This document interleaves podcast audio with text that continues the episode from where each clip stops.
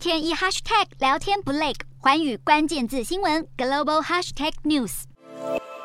英国保守党在十七号举行第二场党魁竞选辩论，五位候选人展开唇枪舌战，直指对方没有担任党魁的能力。在激烈竞争的候选人中，目前最被看好的还是前财政大臣苏纳克。他在疫情期间累积不少声望，不过他妻子被指控在税务方面占便宜，成为苏纳克的一项弱点。苏纳克在担任财政大臣期间，大力推动与中国的贸易，比起其他人立场还要更加亲中，也让他成为最受中国媒体吹捧的候选人。不过，目前谁掌握最大胜算还难以定论，各项相关民调的结果目前也不一致，只能等待保守党在十八号进行第三轮投票，让新党魁人选一步步揭晓。